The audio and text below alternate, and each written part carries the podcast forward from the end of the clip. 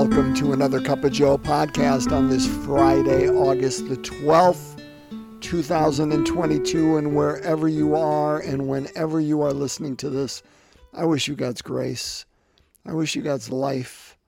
I wish you God's beauty and goodness today, my friends. Thank you for being present with me as we break open God's Word for this coming weekend on what is the 20th Sunday of Ordinary Time. Hard to believe, you know, again, that we are just continuing through this time. Gosh, we're halfway through August, and I mean more even than saying where is the summer gone, although that's part of it. The liturgical year, as we continue to move along and we experience the life of Jesus, you know, and he sets his face toward Jerusalem, we get closer and closer to that time where we celebrate liturgically his second coming as well. So time is fleeting, I guess, is my point.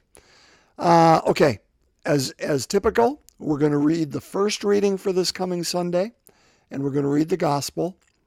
Fairly clear, the thread that is going to join them. We're going to talk a lot about that, and we're going to talk about what that invites us into. As I always say, though, and I forgot to do this last week, but I invite you, look for a word, look for a phrase, look for an idea that the Spirit is going to give you through this. If that comes through my reflection, well, that's great and wonderful and praise and thank God. But really, the Word of God is the Word of God. And that's why I say listen intently, brothers and sisters, even though you're going to know the stories, even though you'll have heard them maybe 100 times in terms of the gospel, does something catch you anew?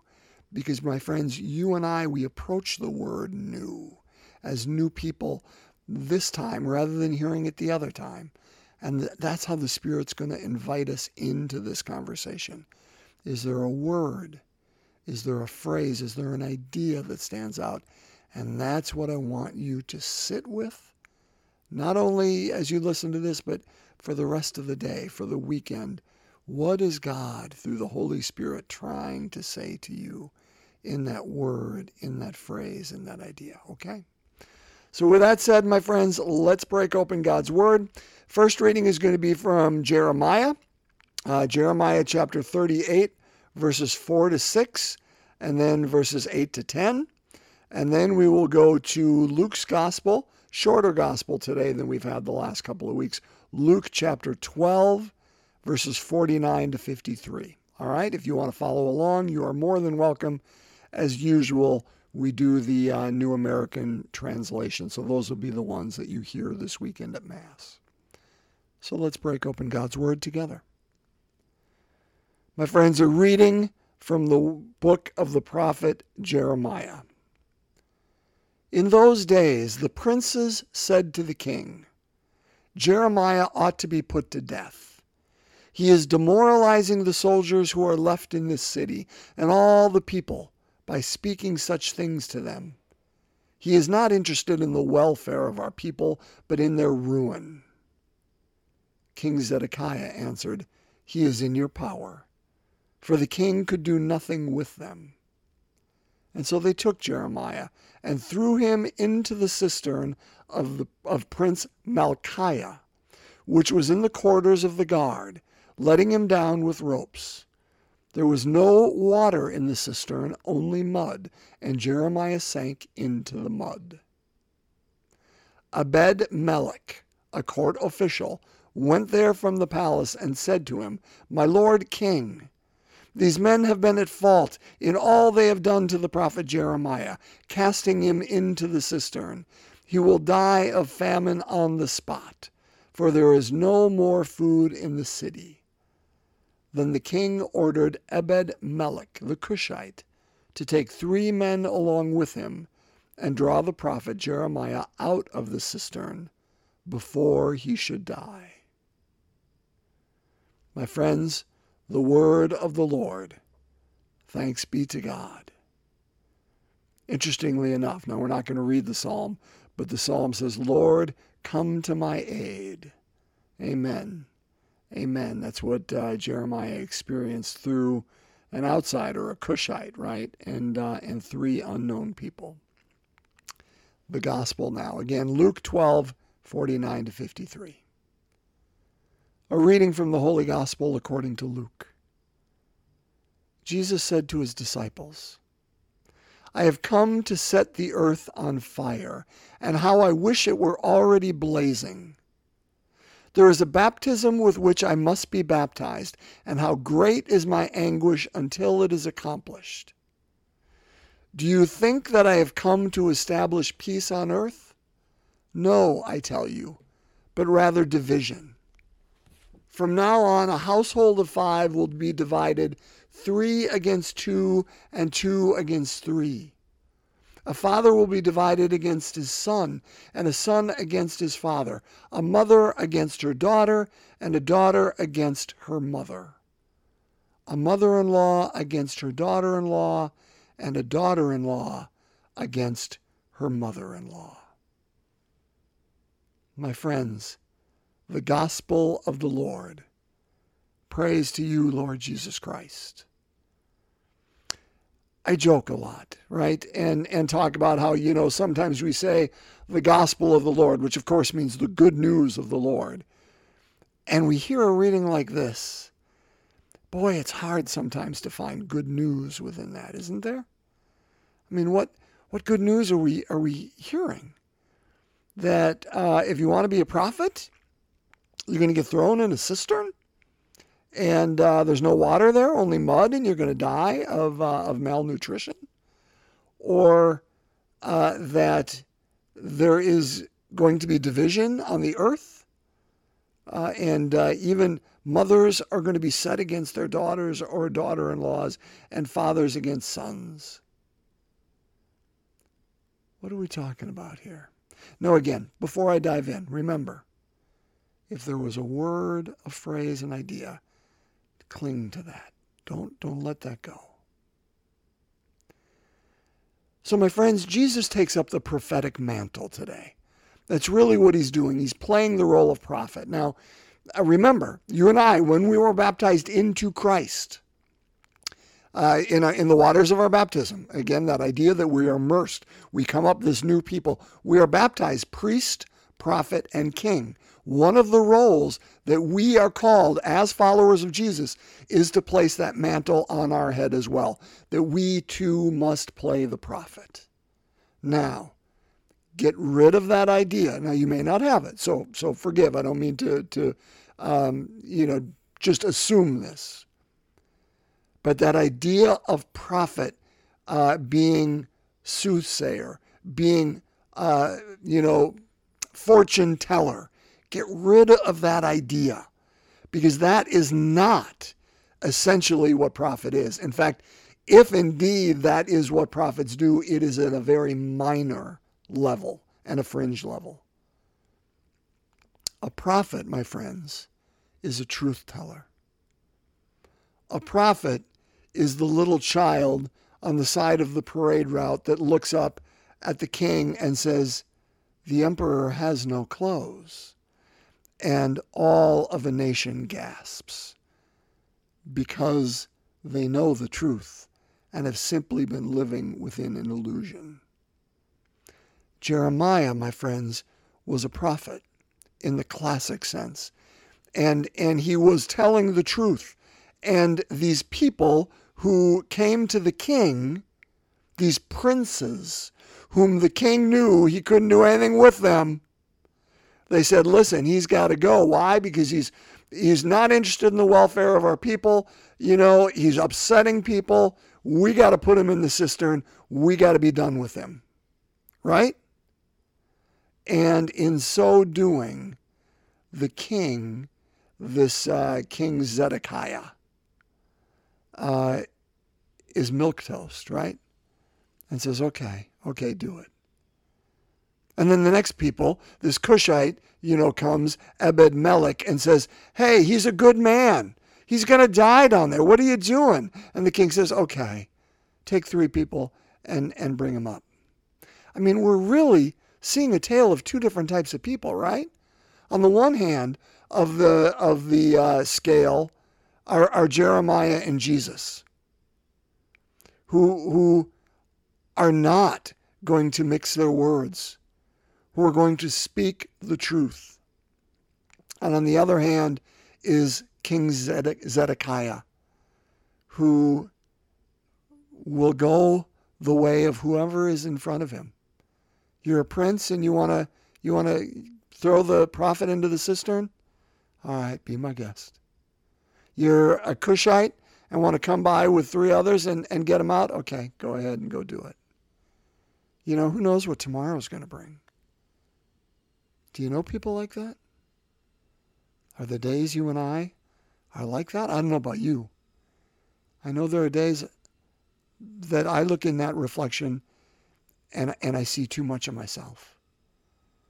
And my friends, we don't serve anyone. We certainly don't serve the kingdom of God when we live in that manner. You know, the gospel, it really is good news, not because it's easy news. Listen, the gospel is never meant to be easy news, but it is meant to be the news that will free us, right? And what does Jesus say? The truth will set us free. But don't expect a welcome wagon is what he's saying. He says it in much better ways than I just did. Don't expect people to clap you on the back and be happy with you when you and I bring the truth to a situation. More often than not, perhaps we can expect cisterns or expect isolation. Jesus himself says, now this is the Prince of Peace, my friends, which indeed he is, by the way. But he's not looking for a false peace. He's not looking for a peace of illusion. This is a peace that he says, listen, if you're going to live peace, here's what it looks like. I have come to set fire on the earth. And how I wish it were already blazing. Why? Because it is a place where people have to choose sides. They have to look at it and say, which place do I go? Which camp in which do I stand?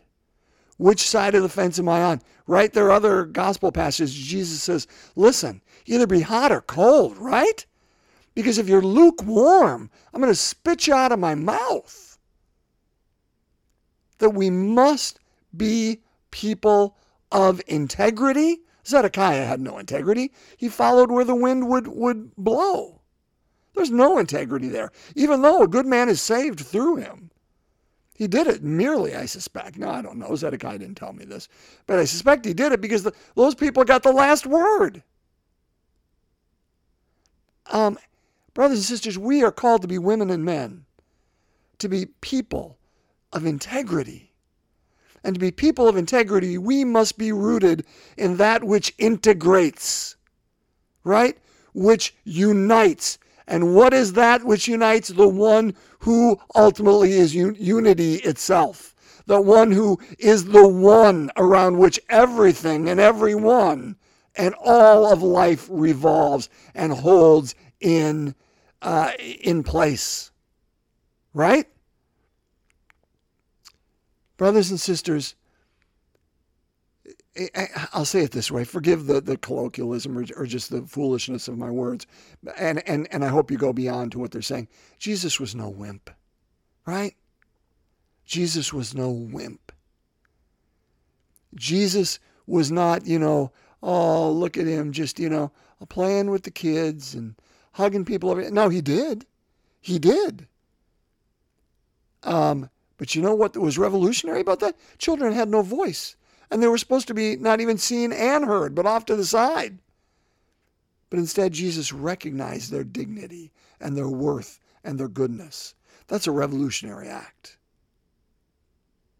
When we recognize the dignity and worth and goodness of people who are supposed to be kept off to the side and not viewed. Right? Jesus was no wimp. And look at those people whom we most admire, right? Mother Teresa.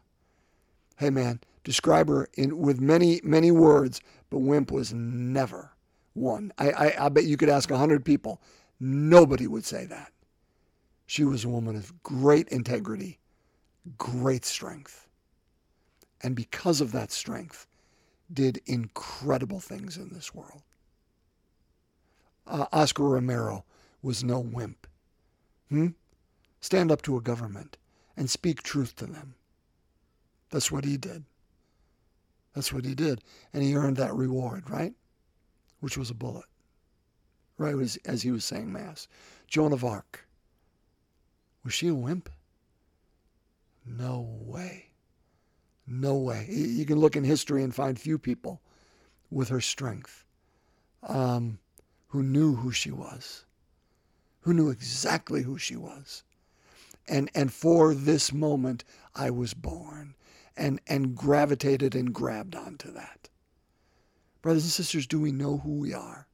And just as importantly, do we know whose we are? Both go together. Again, integrated, because it gives us integrity. When we divide who we think we are from the one who in whose grasp we are held, that's when division comes. And division only comes from one place. Do we know whose we are and who we are? Because they both gravitate from the same place. My brothers, the saints before us were no wimps. Now you may think, oh, but Francis, look at Francis. You know, he just, you know, hugged everything and went out and cried with Claire a lot. By the way, I'm doing this on the 11th, which is Claire's feast day. So blessed Claire or you know, St. Claire, pray for us. No. Have you stood up to your parents or to whatever power that is attempting to hold you and divested yourself of everything as he took every bit of clothing off and said, I give it back to you, to free himself so he could go be who God was calling him to be, and walked out into some place new, not knowing what that meant to rebuild my church, but he did it. Brothers and sisters, let me be clear, and you already know this, but I'm going to say it anyway. If anyone comes up to you and says, you are Catholic, and so therefore you must be Republican, or they come up to you, conversely, and say you are Catholic, and therefore must be Democrat. Brothers and sisters, our only retort is, I am Catholic, therefore I am a follower of Jesus Christ. Because these other lenses through which the world wants us to view the world and live in and through their means are far too small. They are far too insufficient. Jesus came to bring about the kingdom of God, to establish that on earth. Don't believe me? Read the Gospels. It's his first words in Mark. The kingdom of God is among you. The kingdom of God is upon you. It is right here. Don't wait for it upon our death. It is now. And what are we doing about that? Or more importantly, go to Luke, right? One of the passages I often will go to, but Luke chapter 4. The first words of Jesus when he comes out of the desert in his ministry. And he uses Isaiah that says, the Spirit of the Lord is upon me. Why? Because he has anointed me, and you, by the way. He has anointed us as followers of his. Not to be Republican or Democrat and keep whatever company line, or by the way, add any other organization to that, because they're going to be sufficiently as small. The lens through which we must look is a wider lens, which is the lens of God. And this is what that looks like. We have been anointed. Why? To bring glad tidings to the poor, to proclaim liberty to captives, sight to the blind, to let the oppressed go free, a year acceptable to the Lord. Proclaim that. And when you do, my friends, know that you will be making enemies, because that's what prophets do. Why? Because I suspect there are people who are being kept poor because it benefits other people who are not. And there are people who are kept captive because it benefits other people who oppress. And there are people who are kept blind because if they were to gain sight, then things may change over here, etc., etc. Brothers and sisters, Jesus came not to side with the Romans. He didn't do that. He didn't side with the Zealots either in kicking out the Rome. Those are far too small. He came to live the kingdom of God, to proclaim it in our midst. And what did that look like? It looked like what I just told you in Luke. And then he went out and lived it with those who are on the fringes of society, who have no voice. You and I are called to be that voice for them, to be that muscle for them, not milquetoast. And know when we do this, you're going to get people who, as I said, don't slap you on the back, but you're going to meet opposition. And so will I.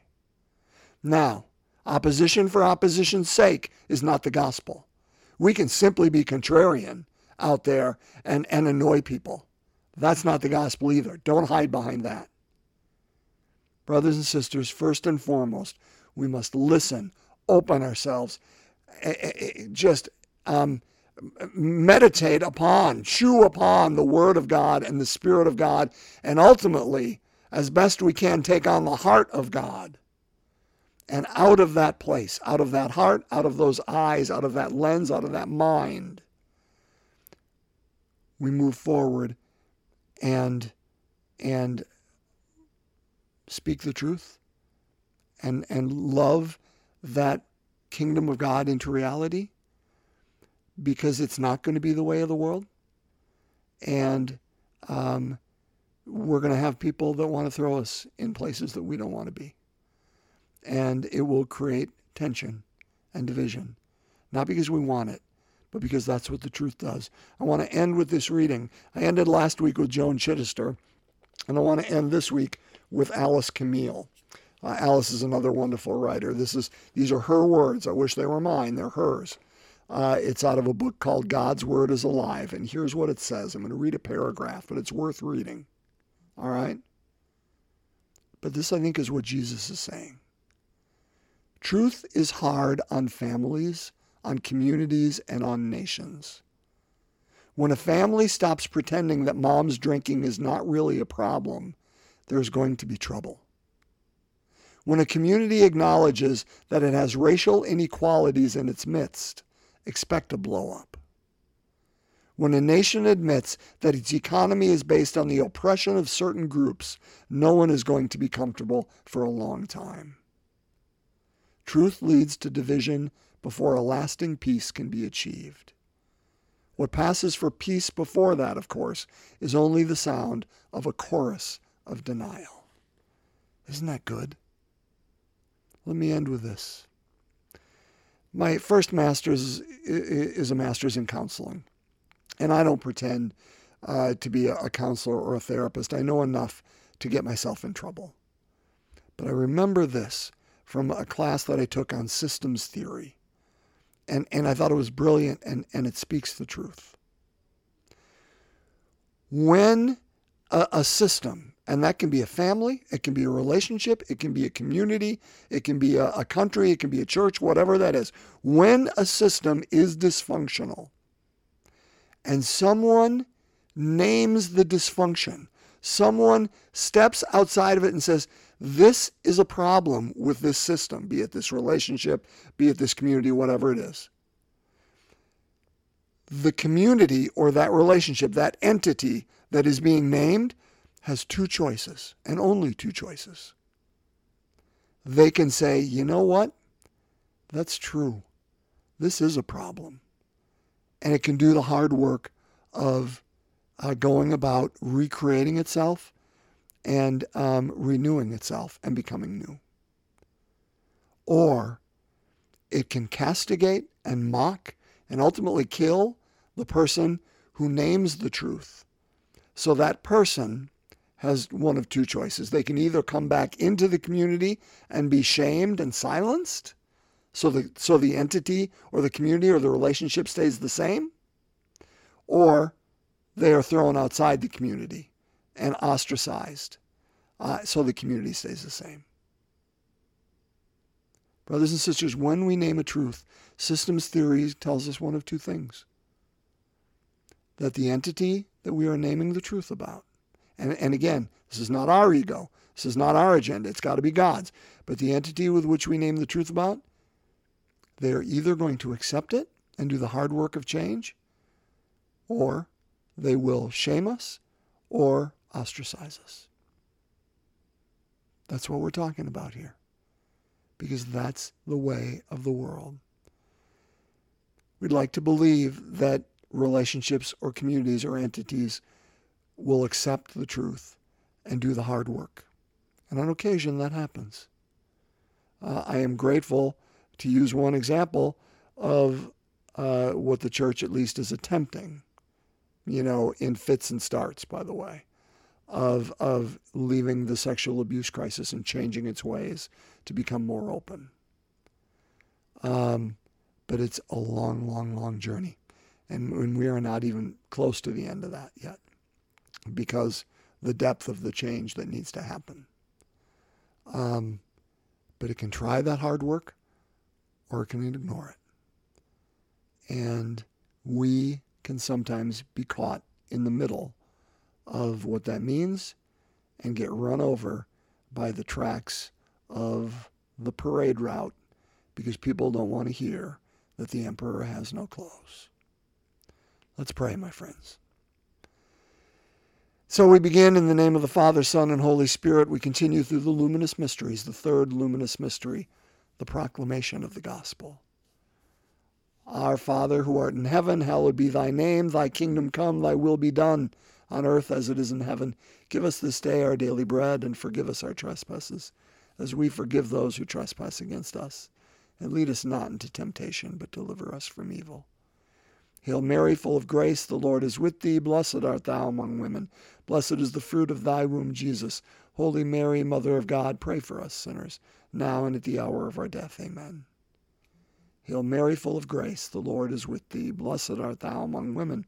Blessed is the fruit of thy womb, Jesus. Holy Mary, Mother of God, pray for us sinners, now and at the hour of our death. Amen. Hail Mary, full of grace, the Lord is with thee. Blessed art thou among women. Blessed is the fruit of thy womb, Jesus. Holy Mary, Mother of God, pray for us sinners, now and at the hour of our death. Amen. Hail Mary, full of grace, the Lord is with thee. Blessed art thou among women. Blessed is the fruit of thy womb, Jesus. Holy Mary, Mother of God, pray for us sinners, now and at the hour of our death. Amen. Hail Mary, full of grace, the Lord is with thee. Blessed art thou among women. Blessed is the fruit of thy womb, Jesus. Holy Mary, Mother of God, pray for us sinners, now and at the hour of our death. Amen.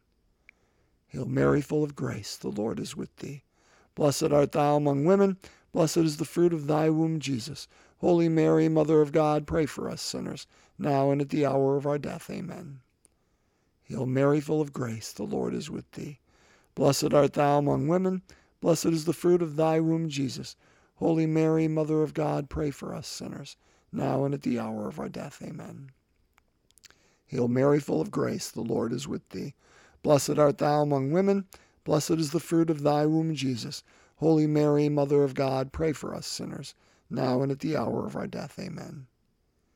Hail Mary, full of grace, the Lord is with thee. Blessed art thou among women. Blessed is the fruit of thy womb, Jesus. Holy Mary, Mother of God, pray for us sinners, now and at the hour of our death. Amen. Hail Mary, full of grace, the Lord is with thee. Blessed art thou among women. Blessed is the fruit of thy womb, Jesus. Holy Mary, Mother of God, pray for us sinners, now and at the hour of our death. Amen.